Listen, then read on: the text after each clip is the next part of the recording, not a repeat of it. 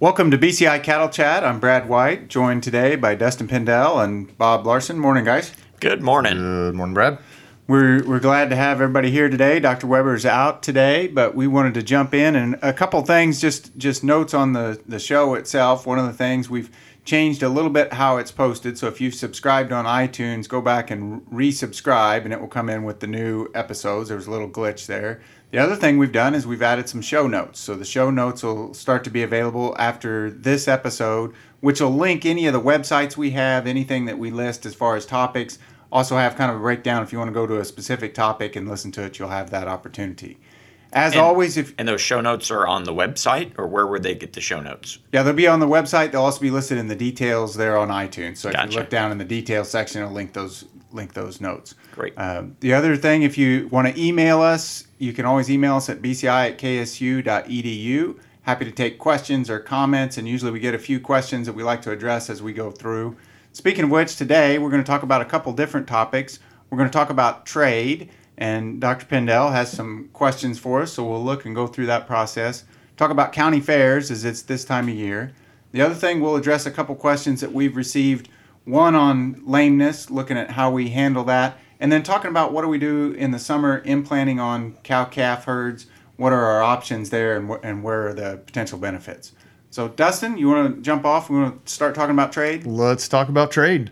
So trade has been in the news a lot recently, and we're not I necessarily gonna, we're not going to get into those details or issues. But I just pulled some statistics from a few different websites and uh, want to test your knowledge. Okay. I think we, uh, you know, we've been doing this for the last couple weeks, testing your guys' knowledge, and I think it's Kind of humbling. It's uh, so. Let's just start. Start uh, kind of broad. We'll start broad first, and uh, so the beef exports. So we're 2017 numbers. Just total beef exports across the world. Name the top four or five largest beef exporters. Exporters. Exporters. All right. You countries that export. Countries that export beef in Well, I'm- 2017. I'm, going to guess the United States. so is that the largest? No. Um, You're talking about the, the countries that export the most? Yes. Australia is number one. yeah. Name the as a- top. maybe as How a about the top three? How about we just do the top three? Right. United States, Brazil, Australia. No, Australia, Brazil, and Canada. Now, now you're thinking of percentage of their market. I'm thinking total total tons. So, well, one of us Well, is going to be wrong. I'll tell wrong. you what I'm thinking when he tells me Yeah. if I'm right or not. one of us is going to be wrong. So I guess I was thinking of uh, of 100% who exports the most in percentage terms. 100% of the Oh, okay. beef. So the way A he hun- yeah, so 100% of the beef. Who ex the large? Who, the top word is three? as far as exports impacting their marketing. Oh, then I then I am going to drop the United States down. So So what's the what's the answer? So the largest would be Brazil, Okay. 17%, and then India is right there, close second, 17%. Neither of us had India okay. listed. Now, that's not necessarily beef that they produce. some of it's buffalo, It's, which yeah, is yeah, different yeah. slightly. Australia would be at 15.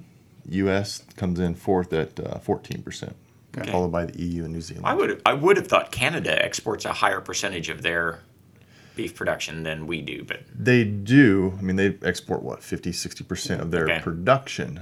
Uh, okay. di- But it's a smaller production Right. than some of the others. yeah. all right, Okay. all right. So, So same question, but now on uh, importers. Who are the top beef importers in the world? okay, Not necessarily just from the U.S. perspective, but th- they just import beef. okay. Just give me the top. I don't know, three maybe. So does EU count as one? We would count it. Yeah, EU would be a country. Okay. So I'll, call, I'll go EU as one of the Japan, countries. maybe. I go with Japan, or China. Nah, that's just trendy. So I'd, I'd say, and you know the other one I'm going to say is the United States. Uh, No, You could say it. well, because I'm I'm thinking cat I'm thinking cattle, not just beef though. So 'cause- because of the feeder calves we get in from others. So all right, so you shamed me into. Uh, all right, so let's go, I'll go uh, Korea and Japan from Asia, and then EU. I like that. Okay. We'll see how that goes. And who were your three again? Right. EU, China, and darn geography. uh, Japan. I'll steal one of yours. Okay, so the top three beef importers in 2017 the Greater China region, which Okay. includes Vietnam, Hong Kong, Okay. Uh, United States, uh, 15%, and then Japan is number three. Ah, so my U. I shouldn't have backed off Yeah, of you there. shouldn't have backed off. So, all right. So, So, now, but, so, but the implications there for for the U.S. We domestically use about 85% of our beef production and about 15%. Yeah, I want to say 10 to 12% of our U.S. production is exported. Is exported 10 Yeah. 12%. Okay. So that follow-up question to that is, who are our major export markets from the United States? Just give me the top three in 2017. I, I, I again, I would guess our North American border countries of Canada and Mexico would be on my top two, and then uh, Korea. I'd say Greater Greater China region, the same as last one, and E EU. So the data, and I pulled this data from the LMIC Livestock Market Information Center, but in 2017, it looks like our number one export markets uh, for carcass weights would have been Japan, followed by Korea, then Mexico and Canada. Okay. That's there you go. So, So, so, those Asian, basically, you got Asi- some of those Asian markets, and our North American Right, markets are really driving a lot of our export. And one, one of the things I think to consider when we talk about imports and exports, and we talk about percent, you're talking about percent of production, but it's not individual necessarily not whole individual animals. yeah. It's it may be parts of multiple carcasses that are Parts. going over. So yeah, it depends on you know we ship livers maybe to the Middle East and uh, Yeah. certain cuts to you know, and Yeah. tongues maybe for example go to Japan I think, and So, so so the talk about the export Right. market, if you say, well, that maybe doesn't affect me, it actually could because it affects It a lot of people across the industry. it affects everybody because it raises the value of a carcass, right, uh, of an animal, and thus it's built into that price that you Yeah. receive. So it does impact everybody, and so when we hear about these tariffs that are going on or the discussion in trade, it, it impacts everybody, Yeah. Well, not just the Well, producers, good. consumers also. so let's just let's just say that I got more right than Dr. White did. uh, How we can that? we can say that, and I want to could, end. but that wouldn't be correct. I So wanna- hopefully, hopefully the listeners knew some of those knew some of those answers because it's interesting looking at where those where those export markets are, Yeah. are coming from. And I want to end with just some fun facts. And I pulled this from uh, KDA, Kansas Department of Agriculture's website. On January January one of 2018, can anybody tell me what how many cattle we had in this state? And then I want to know how many people we had in the state. All right. I'm I'm going to guess cattle at uh, a little over three million, and people at I don't know two point eight million, something like that. 2.83. Right? Yeah, I'd say it's two to one cattle to people. So I'm going to go a little higher with the With the cattle. with the cattle. Yep. And stick with your people estimate of two, around two. Two 2.8. million people He said, and four million He cattle. said 2.8. I'm, we're getting closer to three, I think, but I could be wrong. well, it's 2.9 for people. Okay. So you're pretty much spot on there, and then it is two to one. It's it's six point three million head of cattle Okay. as a January Wow. one. So you I both a were little- kind I of was a right. little under. Now the reason I mention that is you think about the importance of agriculture in Kansas. I mean, it's the largest uh, economic driver according to KDA's Absolutely. website, with forty four and a half percent uh, of the GDP coming from agriculture. And so it's so agriculture in Kansas, livestock agriculture in general, I mean, is, is very important in the state of Kansas. Excellent.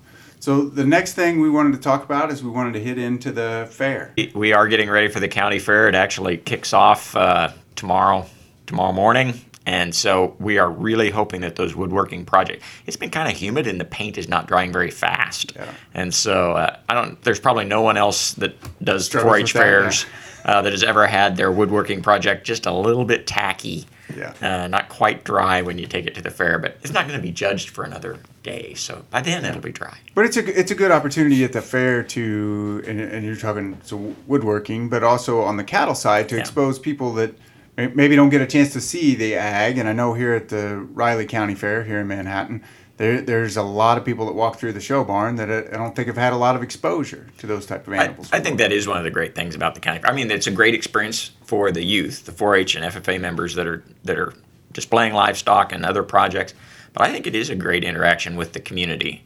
Um, and and you've got so many great ambassadors. I again, I'll go back to I think those 4-H and FFA youth are great ambassadors for agriculture. They're they're living that day to day care of the livestock, and it, and it's a really good opportunity to to show that. And, you know, it's not it's not exactly like what it's like really on the on a ranch or swine operation on a day to day basis, but it is an interaction with the public, with the, the people caring for the livestock. Yeah, no, I completely agree. And you know, we talked about the fairs a couple weeks ago about what our favorite activities were, and, and they, Yeah. you know, we talked about the demolition derbies and some of those kinds of things. So I want to ask a follow up question: Is what's your guys' favorite food? The fair food. What's your favorite food at the uh, fairs? Can, can I list two?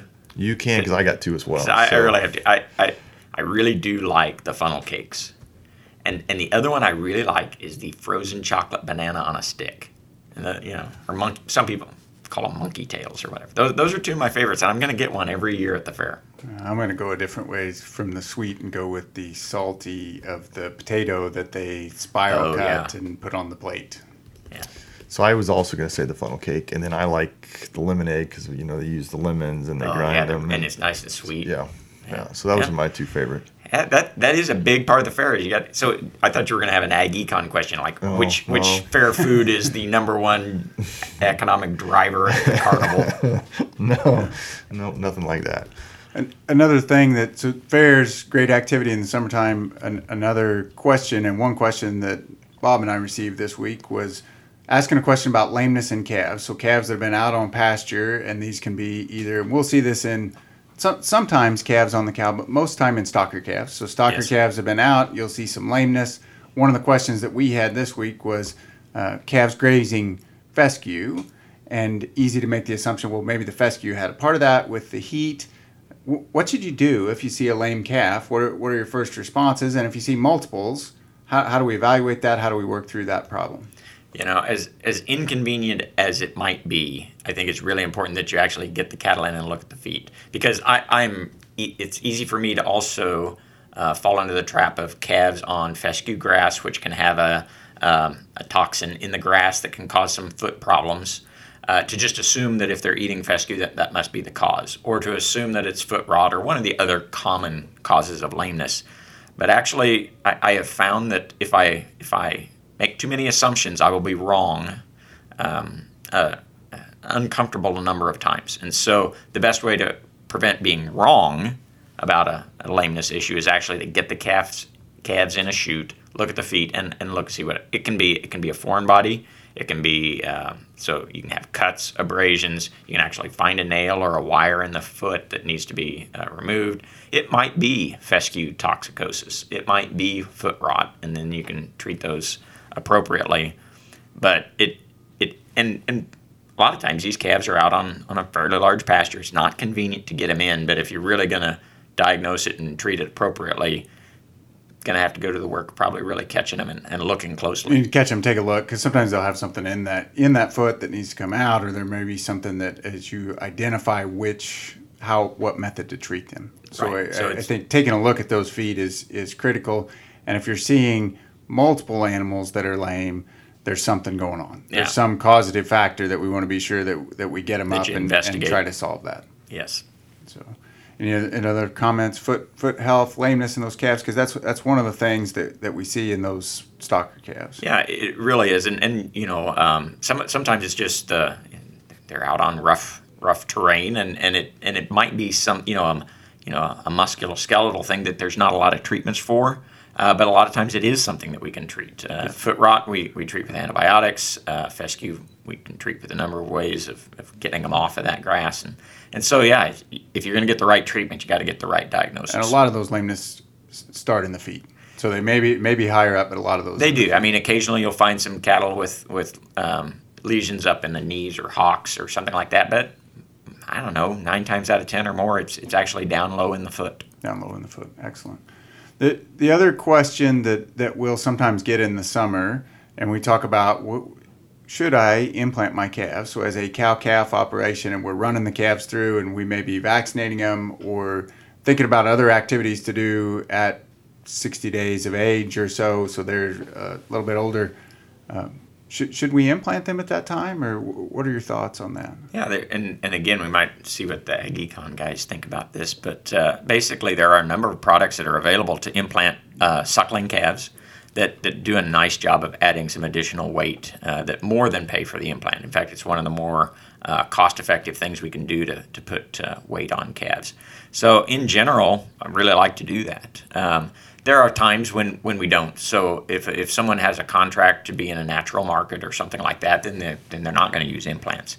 But if you're going to be selling your, your calves through a more traditional market uh, chain, uh, getting an implant in those calves while they're suckling uh, usually pays really well. And I think this year, as we look across the state, we have lots of different lot, variability in grass production, which we normally do.